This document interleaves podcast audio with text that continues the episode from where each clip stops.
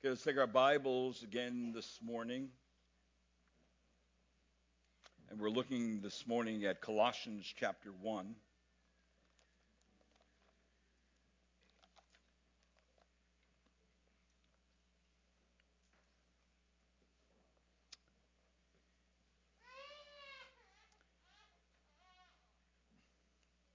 Colossians chapter 1, we'll be looking today at verse 3 through verse number 8. Let's pray. Lord, thank you this morning for bringing us here today. And Lord, allowing us to have another breath to be able to be with your people in your church. And I pray, Lord, as, as we think of that, I pray, Lord, that we would always have joyful thoughts when we think about the gathered church and the Word of God and how Lord, we have very special things given to us from our Lord. I pray, Lord, we'd never think lightly of those things or take for granted of those things, but always it should well in up in us, Lord, a, a joyful and a thankful and a humble heart. Lord, so today make us people who are ready to hear and ready to put into practice the Word of God.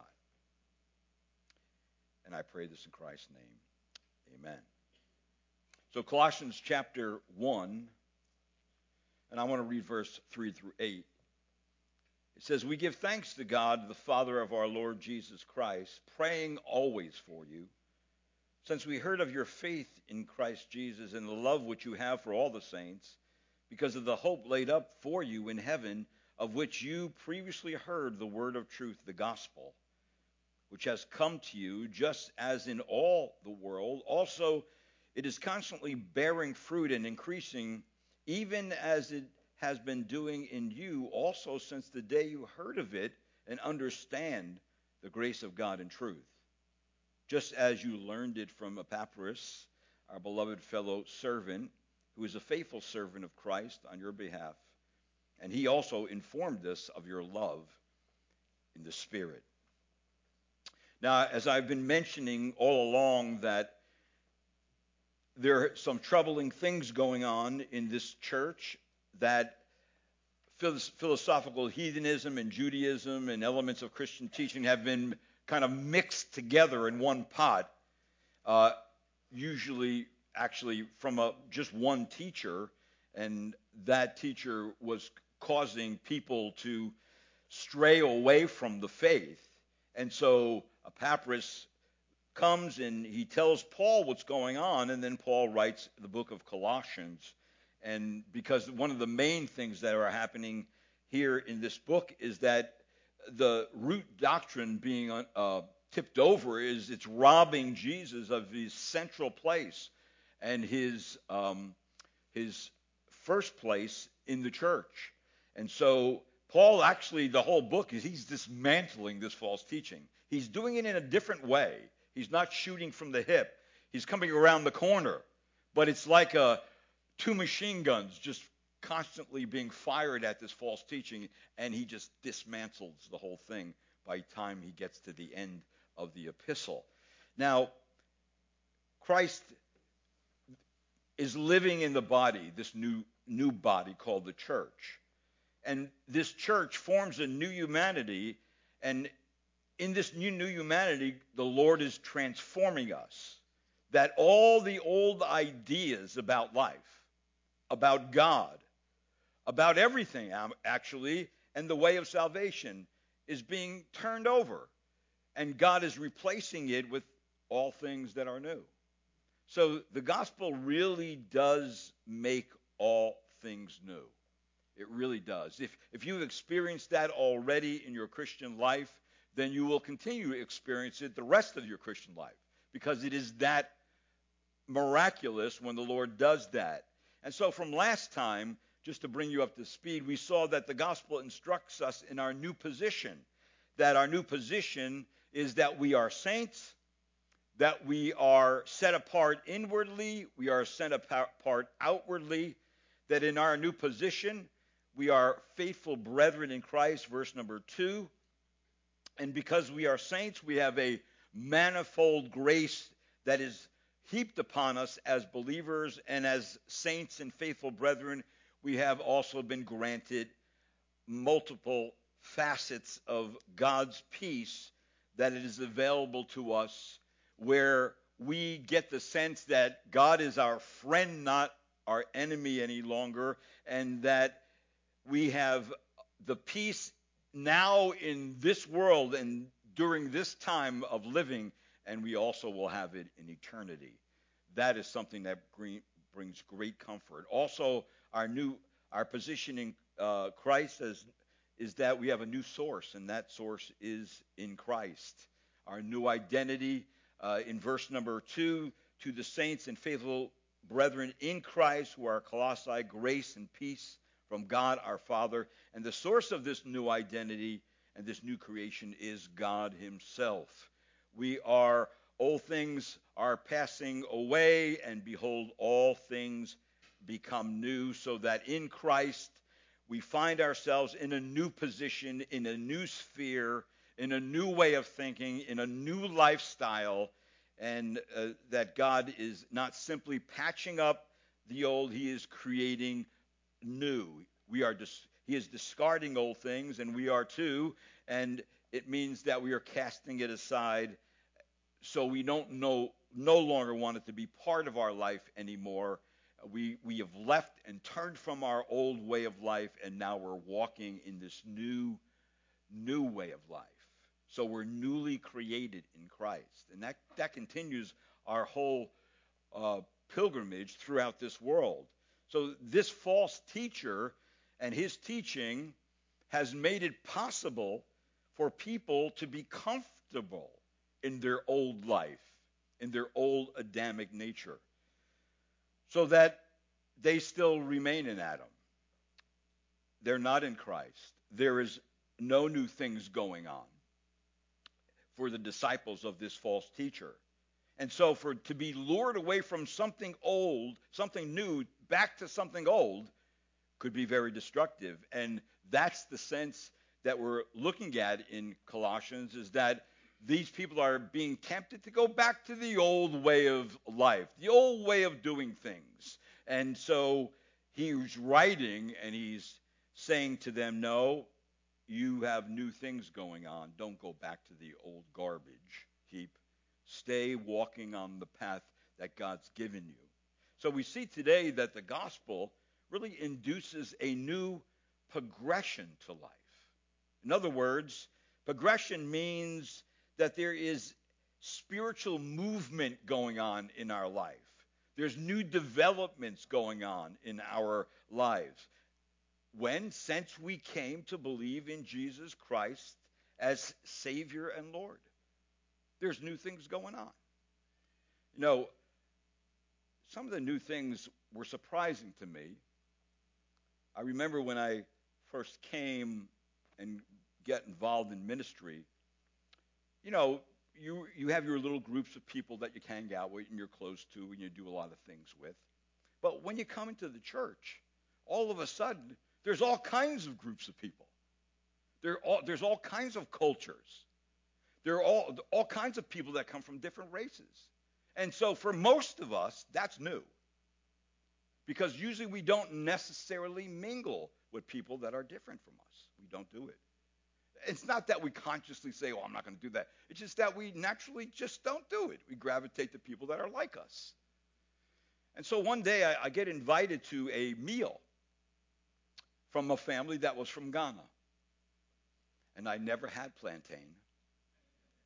And I never had a meal from somebody who lived in Ghana and now is in the United States. And they're believers. And I, I'm sitting there and I'm thinking to myself, wow, this is new. I've never had this before. I never thought the Christian life would bring those kind of new things in it to, to meet people I would never have met or even had anything to do with somebody from Ghana because I don't even know anybody from there. And now I come into the church and I meet people from this culture and from that culture and from this culture and from that background and from this race. And that's exciting. That's exciting and that is new. And that is part of the newness that comes into the church is that we have relationships with people now we would never have had if we didn't come to Christ. Because Christ, what he does is he breaks down all those barriers. So we don't see each other as, oh, you're from that culture and you're from that race. And oh, you do those things and you have that kind of dress. We don't look. God breaks all that down. So we look at people as just people who have red blood running through their veins. They were sinners just like us. They met Christ. They were changed. We're changed. And now we're family. We're brothers and sisters in Christ. See, that's new. And you know what? That's radically new.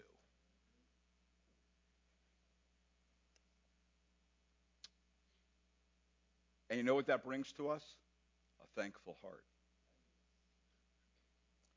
So the first progression that happens when somebody truly gets saved is they progress into a life of thankfulness. Look what it says in verse number 3.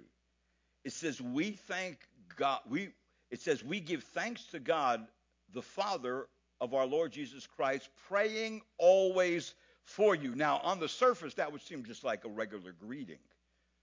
The main verb of that text is give thanks. And the present tense points to the ongoing nature of the gratitude. This is not just giving thanks once, this is giving thanks all the time, every day. Ingratitude is a great sin. Gratitude is also a good test to examine how well you and I are doing spiritually. Saints are distinguished in their character by giving thanks for all things. One day I was in Hobby Lobby and I saw a sign that says whining. Whining, $5. I bought that. I point out to my grandkids, look, some people are going to be broke because all they do is whine. You know, that's one thing you ought to cut out, cut out of your dictionary as a Christian because there's no room for whining. It's quite amazing, quite amazing when you have a group of people that have such extreme differences in their social, economic, cultural, and religious standing in this world, and then you come together as one unified group which holds to one common faith because of Jesus Christ. That is impossible in a sinful world. What groups am I referring to? Referring to as, as far as the text this morning. I'm referring to the groups so different they most likely would have nothing at all to do with each other. If it wasn't for the gospel, groups that go out of their way to make very distinct boundaries among themselves so that they will have no dealings or contacts with another group of people. If you look at Colossians chapter 3 and verse number 11, I want you to think this morning, this morning, and how radical this scripture is.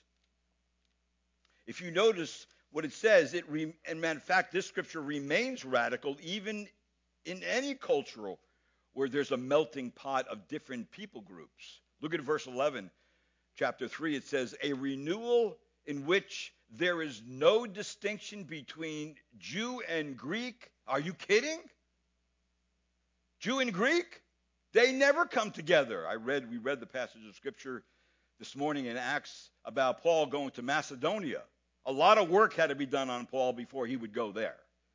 And that he would go to Gentiles and bring the gospel. See, Paul was a work of God. And then uh, again, in our passage, circumcised and uncircumcised, barbarian, Scythian, slave and free, but all are in Christ and in all. See, this it shows how radical and how powerful and how miraculous and how superior the gospel of Jesus Christ really is and still is. And this very thought is, is going against this false teacher and what he's teaching. To make these one unified body in Christ is impossible. So the Apostle Paul, what does he do? The Apostle Paul gives thanks and he prays for people he once hated. He once dragged to jail. He once approved of it if they were being sentenced to death and stood by watching the people's garments as people threw stones at Stephen and stoned him to death. That was in the approval of the council and Paul, who was driving their method of how to get rid of the way or the church. So, how does such a change happen in someone? It surely doesn't happen by itself. There has to be a power that can change the dark and the dead human heart into something that is living and something that is newly thankful for the things for things they would have never been thankful for before and that is especially in the area of people. Being thankful for people created in the image of God, now newly brought into the family of God, your whole mindset has to change. There is no room for racism in that mindset. It must be cast out. You cannot hold on to that at all anymore. We are all one in Christ. And you would think that to be thankful should be something easy to do but it is not. It is easy when all is going well, but what happens when the bottom drops out and it's not going so well? There's a famous painting depicting a subject on it ingratitude. And it shows a large statue which has inscribed at the base of it ingratitude. Surrounding this gigantic statue are men and women throwing stones at it. And yet, if you look closer at this picture, you, this uh, painting, you'll notice that each of the people that are throwing stones at this statue named ingratitude has cradled, or gratitude, has cradled in their left arm a tiny replica of the statue, also marked ingratitude. In other words, the lesson, of course, of this picture is that each of us may dis- detest ingratitude in general and in principle and in others, but there is an element of ingratitude in all of us. And that is one of the things the Spirit of God is going to drive from us. And he's going to replace it with something quite new. And it's this word, being thankful. We may need to conclude that there is much ingratitude in our life than there is genuine gratitude. But be sure of this that the gospel received by faith and rightly understood causes one to be thankful in ways they are not common, that it's not common actually to sinners, especially in areas that we once were hostile in mind and in conduct. So the Apostle Paul, being a, a great example of this, had a new heart. He had new eyes to see. He saw people differently now. He no longer saw people through the lens of social and economic and cultural and their religious standing in the world. Since he met Christ, he saw people as lost. People who needed compassion because they were helpless. They were in darkness. And they, they needed the glorious light of the gospel to shine in their hearts. That's how he saw the lost. That means there was no more no more categories to put him in there because the scripture said to us there's no more distinction. He began to understand that. That's why he's writing this. Now it seems like the false teachers were keeping those distinctions, not allowing other groups to be part of that group. And Paul is obliterating what they are teaching. And when he saw genuine evidence of the transforming results of the gospel in a person's life, no matter who they were or where where they came from or what their background was, what he had one response. You know what that response is? Thankfulness. Now this is a changed person. This is a new person. This is even new for Paul. And it's new for us too. And so here are a couple of good reasons to offer up thanksgiving to God. We find them right here in our text. Verse number three, it says, We give thanks to God, the Father of our Lord Jesus Christ, praying always for you. In other words, evidence of the continuous work of the Father is good reason to give expressions of thanks to Him.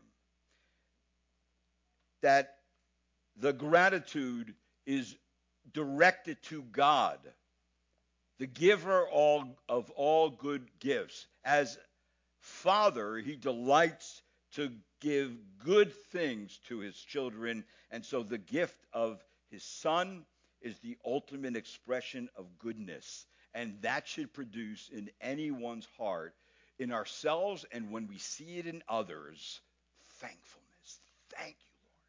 For saving that person.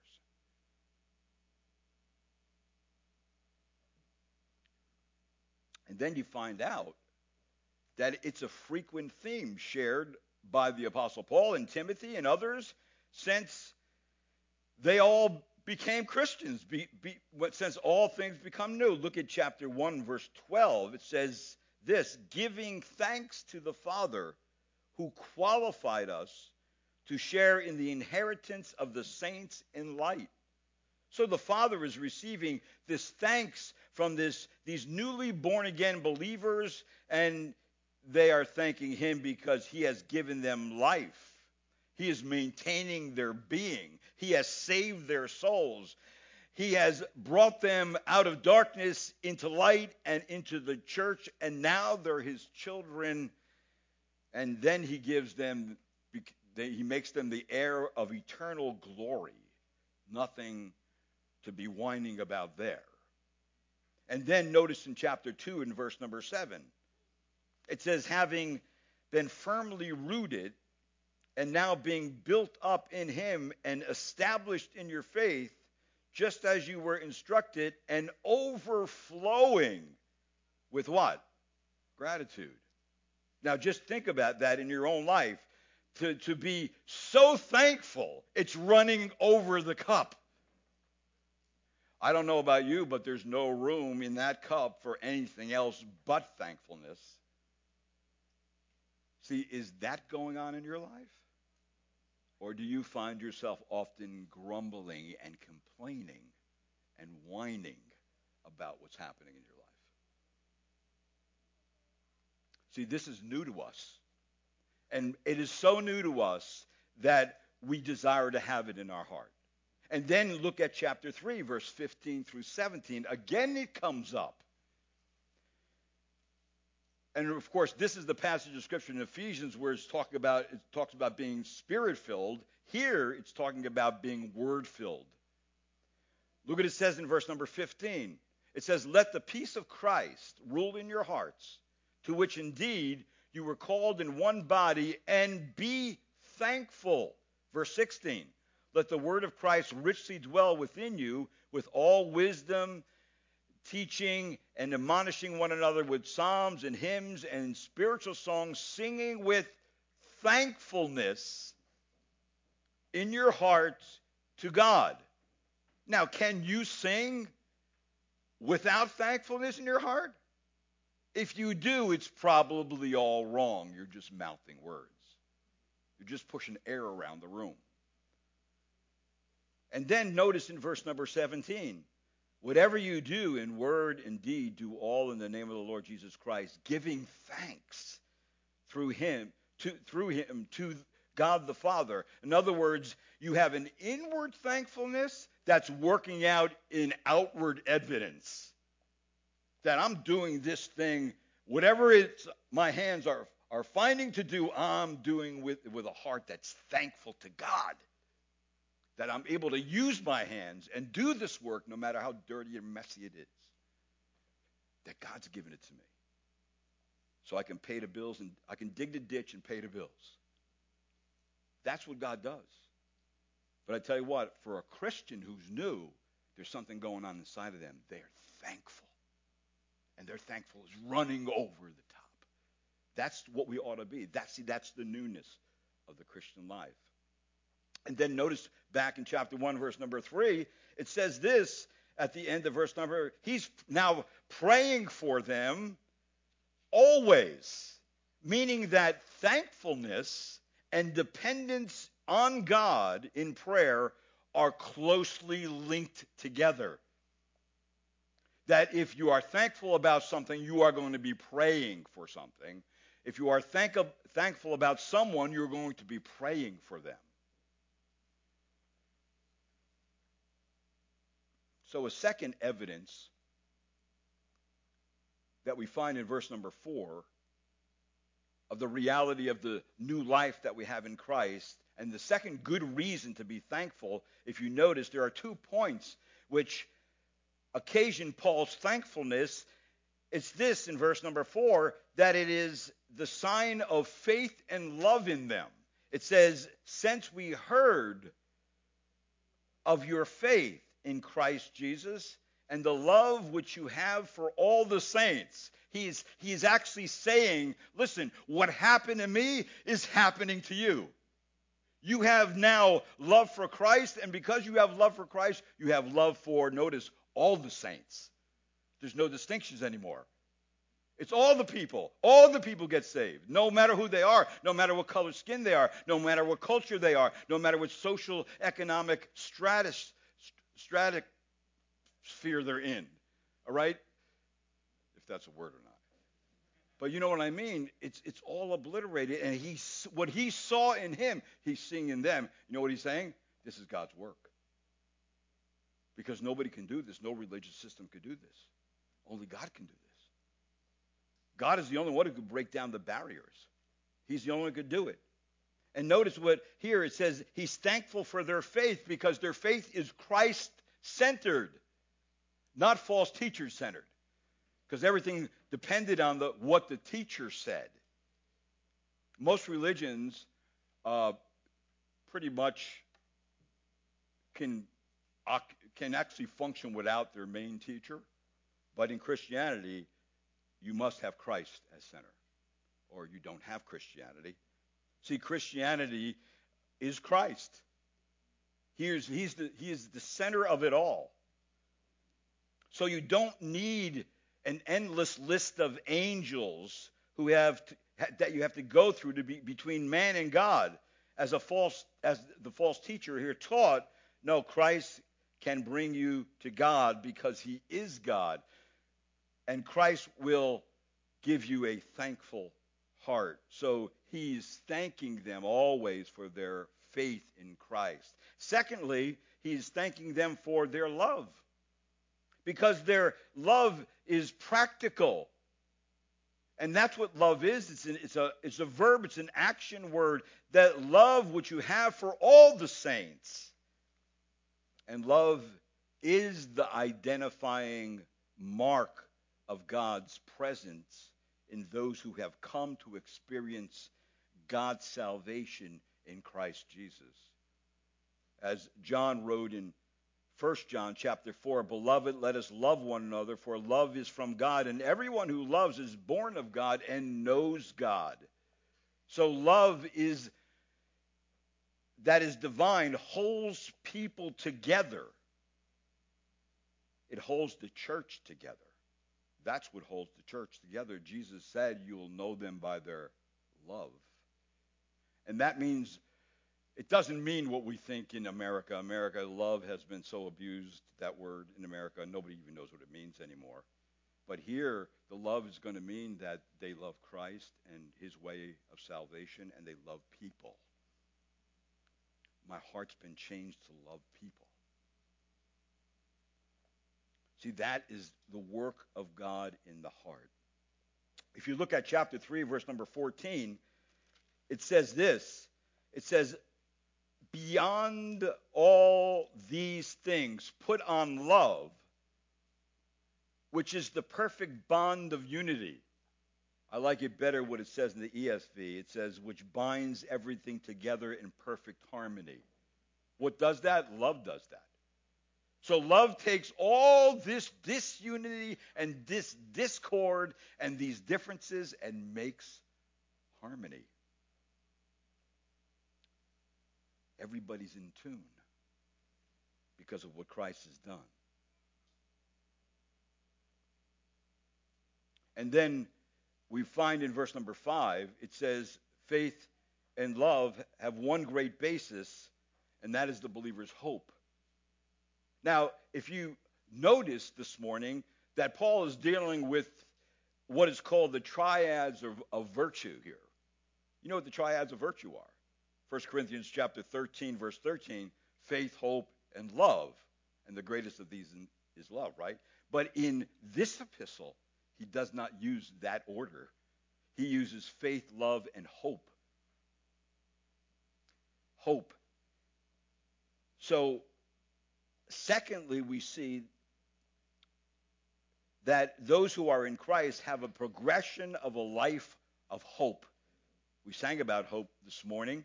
But if you notice in verse number five what it says, it says, Because of the hope laid up for you in heaven, of which you previously heard in the word of truth, the gospel.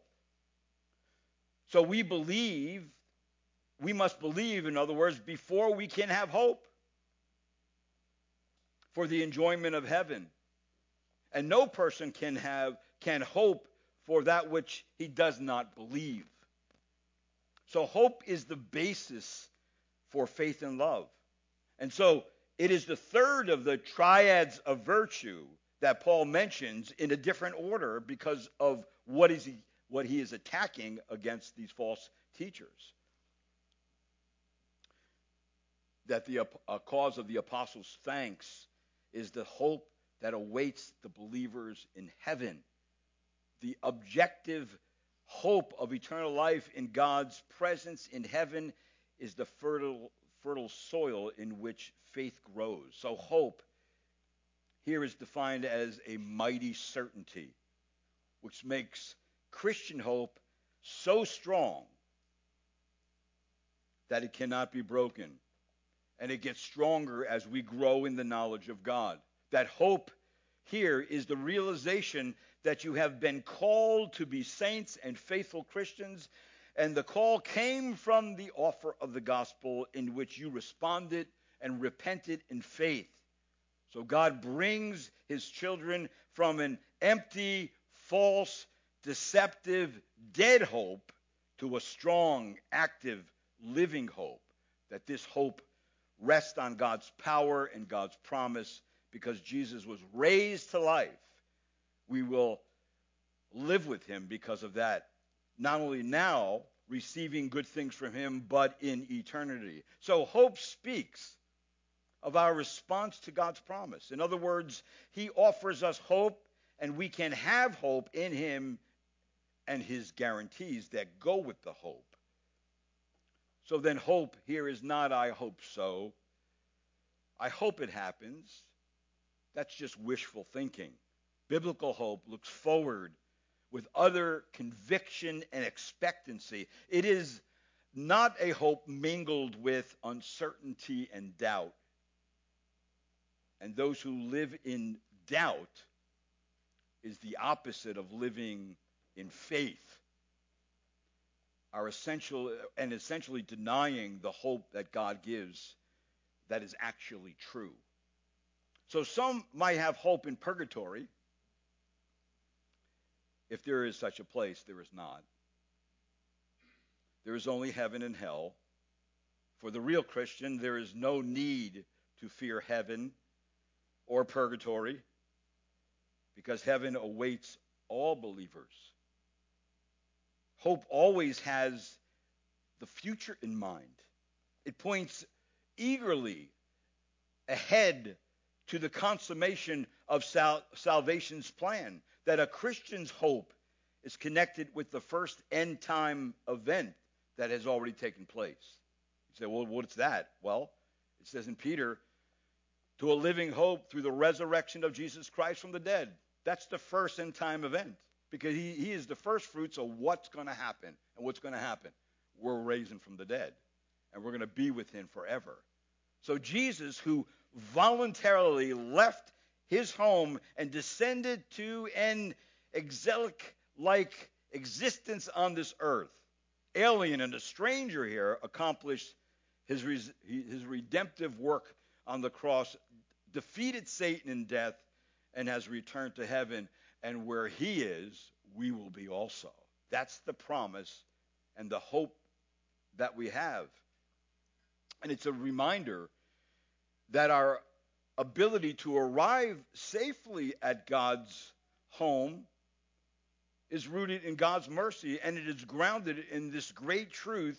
Again in 1 Peter chapter 1 verse 3 we are born again to a living hope through the resurrection of Jesus Christ from the dead. That this past end time event accomplished solely by the power of God helps us to hold fast to our hope for the future. The hope of complete salvation the author of that hope being God himself now, turning back to chapter 1 again, looking at verse number 5, but did you know, you probably didn't know this. As a believer, you're enrolled in a layaway plan. Did you know that?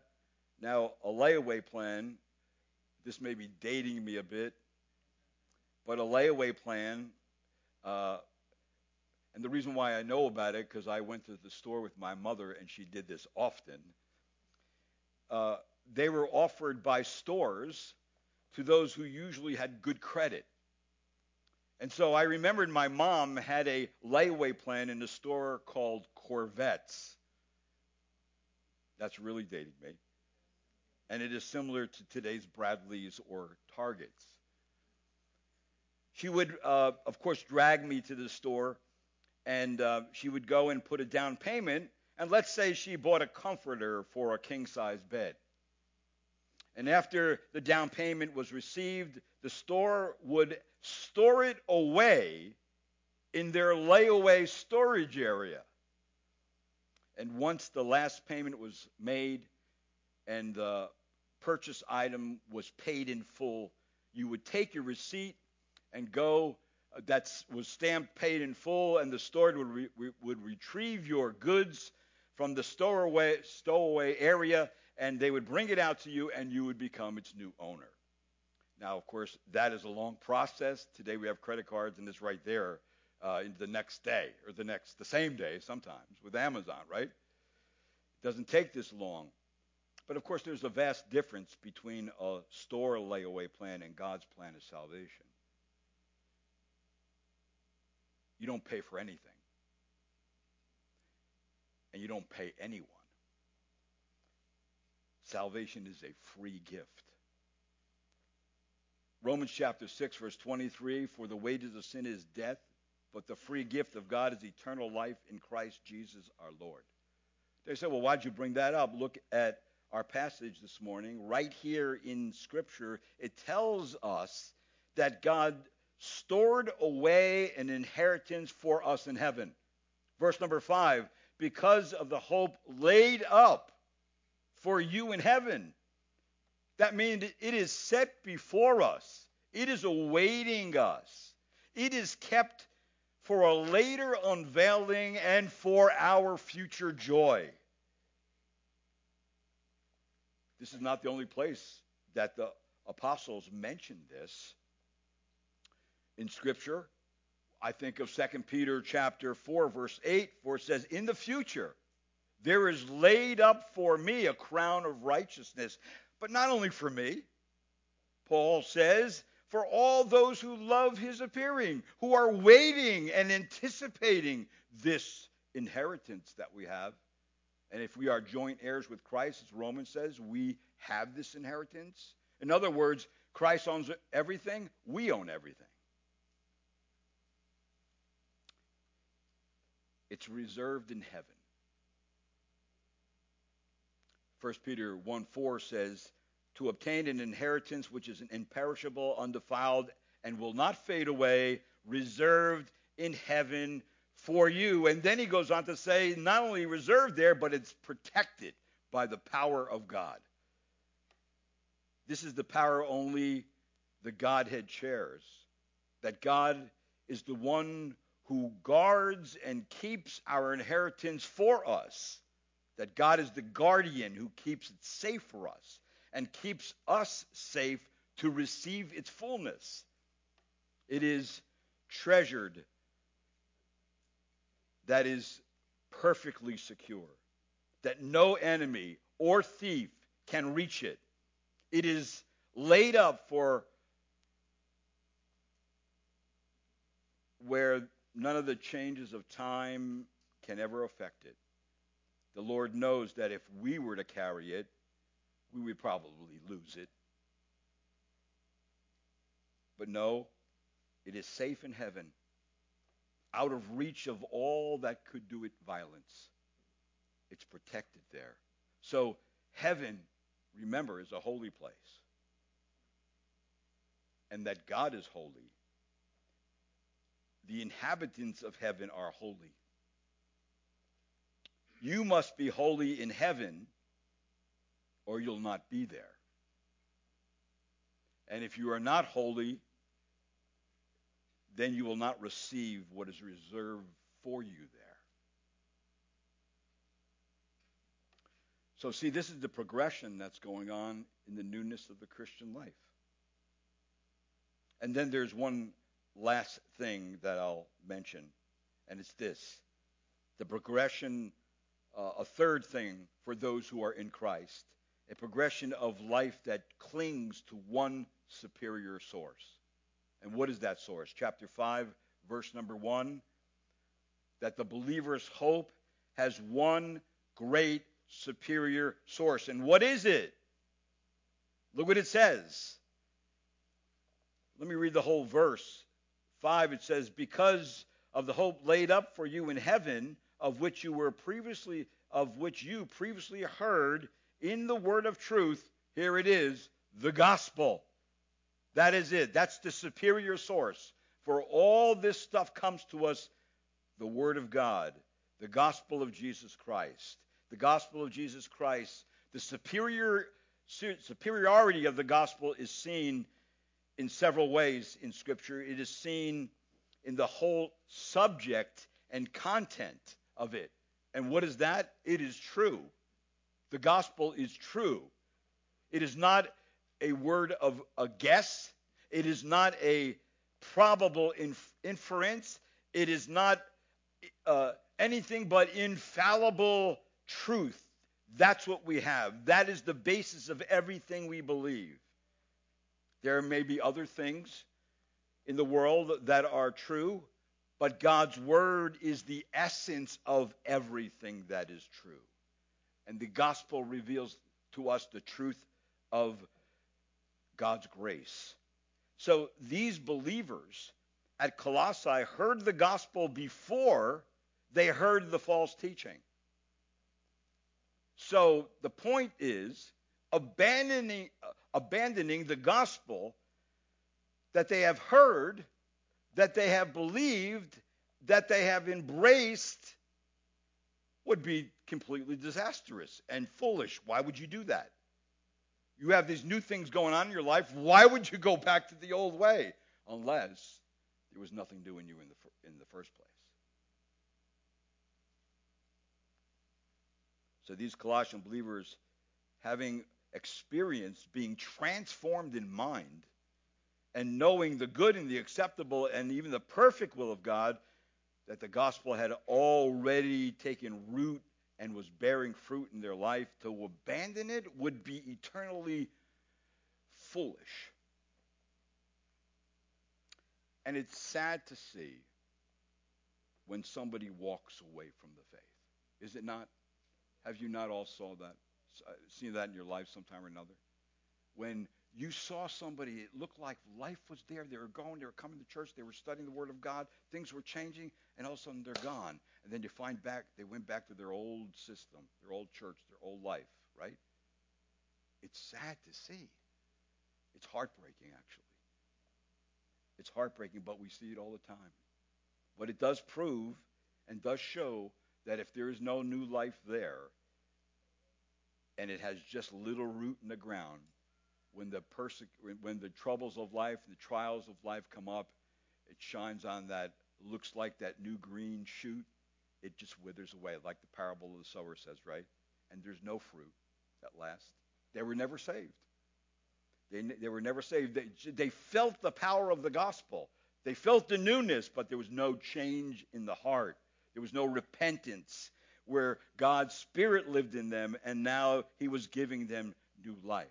And then notice back in chapter 1, verse number 5, the superiority of the gospel is also seen in, uh, in individuals. Notice what it says of which you previously heard the word of truth, the gospel, which has come to you. That the pivotal moment when the Spirit of God illuminates the heart of a person and they not only hear the gospel, but they begin to see the kingdom of God, and the Spirit of God comes in them, grants them faith and repentance, and they believe the gospel. That's the effectual call of the gospel, where you cannot resist it. And you come, and that at that moment, someone becomes a real believer, and then everything changes about that person.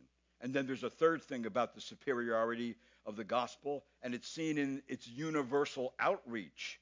Notice what it says in verse number six. It says, which you have which has come to you just as in all the world also it is constantly bearing fruit and increasing.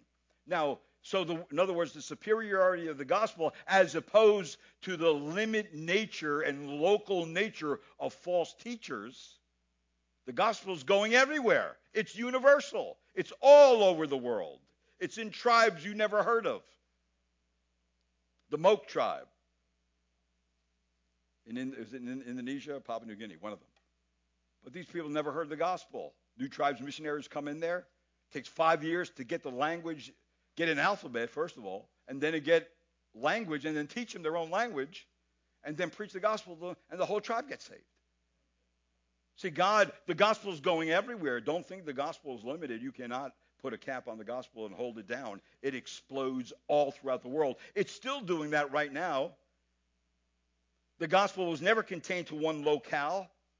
Biblical Christianity spread rapidly through the known world at that time. That's when Paul says you go into all the world, go into all the world with the gospel. The world, of course, was smaller. It wasn't the whole globe yet because the whole globe wasn't populated yet. But Rome, probably, all those areas around the known world were infiltrated by the gospel of Christ. It went everywhere, to everyone, as it does today. It's not restricted to a culture, it's not restricted to a tribe, it's not restricted to a nation. It has it is a powerful influence on all sorts of people, groups, past, present, and future. And we know historically all schisms and heresies are partial and local. That's all they start. They stay local usually. They may transform, but it's under one false leader. Everything that leader says, you must follow them. And then, of course, you add another book onto it, the Bible plus something else. Of course, we want to, we don't want to throw the Bible out completely. We'll just put, you know, the book of this and the book of that, and and the traditions of that church and the traditions of these people, and they added on. No, the true gospel of Jesus Christ is going out. It is not localized. It's not kept and contained in one place. It's going throughout the whole world. And this gospel goes through the whole world and draws, I said, all kinds of people. The gospel is intended for everyone, not just the educated or the religious elite or some special group with sp- special or superior knowledge. It's even for the great thinker and the philosopher and the fool and the naive and the scoffer. It's for everybody. And it should go out to everybody. But the gospel truth is in direct opposition to the false teachers. That their teaching is just the same old reheated, repackaged religious system, infiltrated with and synchronized with commandments and teachings of men, filled with philosophical mumbo jumbo nobody can really understand, and packed with empty deception, and laced with notions of dietary rules and harsh treatment of the bodies. This is what you do to, to make it to God. See, like a big air balloon, all one needs to do is take the gospel pin and prick it once, and it will slither through the air and finally come falling down to the ground a thousand and one pieces, and only to be placed in the scrapyard of the enemy, awaiting the next repackaging and the next renaming of some other novel and cool religious and political, political project. And he's really good at that.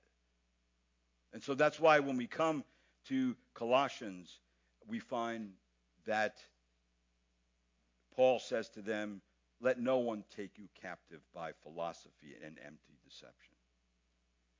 And then he says, Let no one keep defrauding you of your prize by delighting in self abasement and the worship of angels, which people who are inflated in their mind by visions. And then he says to them, Listen, don't obey the commandments and the teachings of men they will just lead you to hell. See, the gospel is the old message, one that we should never get tired of hearing. The only way to be saved, to be forgiven, is to believe this message, to believe on the Son of God, and that justification is by faith only. Our works will never save us. All our good deeds are not enough. It is the gospel. And then there's one other thing the gospel does in verse number 5 and 6. You know what it does? Of which you previously heard in the word of truth, the gospel, which has come to you, just as in all the world also is constantly bearing fruit and increasing. You know what it does? It produces fruit in your life. That's what it does. That's the power of the gospel. That's the progression. That's the newness, holiness and godliness, Christian character, good works, passion for others to come to Christ, the use of spiritual gifts to build up the body of Christ, the giving and sharing of what you have with others, and thanking and praising God, and even sinning less, and persevering in your Christian walk no matter what happens, you know one thing I'm not walking away from this. Because as the disciple says in the gospel, Lord, you have the words of eternal life. Where are we going to go? Back to Judaism? No, there's nowhere to go. But you know why? That's the best place to be. Because if you have the truth, where else is there's to go? There's only only one place you're going to go, and that's heaven. And there you have an inheritance waiting for you. See, this these are the new things that are happening. Are they happening to you? Are they still happening to you? They should be, because that shows that you're really a Christian. If they're not happening to you, you may have to work on some of these things, of course. No, nobody's at the same place spiritually. But if they're not happening to you, then you may have to say, maybe I'm not a believer. I need to become one today. If that's you, I want you to, I want you to talk with me after the service today. But right now, we have the Lord's table. And so anybody who has not been served with the elements, put your hand up and we'll make sure you get the elements. If you are truly a believer, you have repented of your sin, you have trusted in Christ Jesus as your Lord and Savior, and that you are intending to live for Him and walk in His ways, the Lord's table is a memorial feast. That's what we hold to and we believe was taught in the Word of God. And it is a thing, it is a uh, ordinance that God has given us in which we come together as believers and we remember the two big elements in uh, in this uh, ordinance is the bread that represents the body of Christ that He actually came into this world, put flesh on, and went and died in the flesh on the cross for our sins. The God Man, and then it also includes an examination should be practiced faithfully before actually communion that we, we realize that we need to examine ourselves, uh, any kind of selfishness, uh, thanklessness, greed, bitterness, any kind of sin that's in your heart that you know is there, take care of it. Put it aside. Put it to death. Don't feed it anymore. That's part of coming to the Lord's table. In relationships, keeping your relationships growing. Uh, make sure there's no hatred, animosity with each other, that you are loving people, and that you want to make things right and be a forgiving person is all part of coming before the Lord's table. The God knows our heart. And then we come and we bear public testimony that Christ did die for our sins. And then the Lord's table also brings to mind the sufferings of Christ, that Christ went to great length to save us, to die in our place, to satisfy the justice of the Father, to raise from the dead, rise from the dead, defeat Satan and death, and now seated at the right hand of the Father, praying for us, preparing a place for us, and preparing also to come back. So that's what the Lord is doing. So that's all in the Lord's table. And then, of course, it brings to our mind uh, that we're to do this till he comes. Therefore, every time we gather at the table, we are reminded that the Lord is coming back again, and we need to in, anticipate that and be encouraged by that. Uh, so we look back to Calvary and rejoice in our redemption, and we look forward to his coming and rejoice at the prospect of seeing him face to face. That's the promise that we have. So, with that in mind, let's take a few minutes that we can pray before the Lord, confess what we need to before the Lord, uh, and then partake of the elements that the Lord has given us. So at this time, it's a celebration, and it's also it's a solemn assembly, but it's also a celebration that we're to rejoice at these things. So let's just take a few minutes.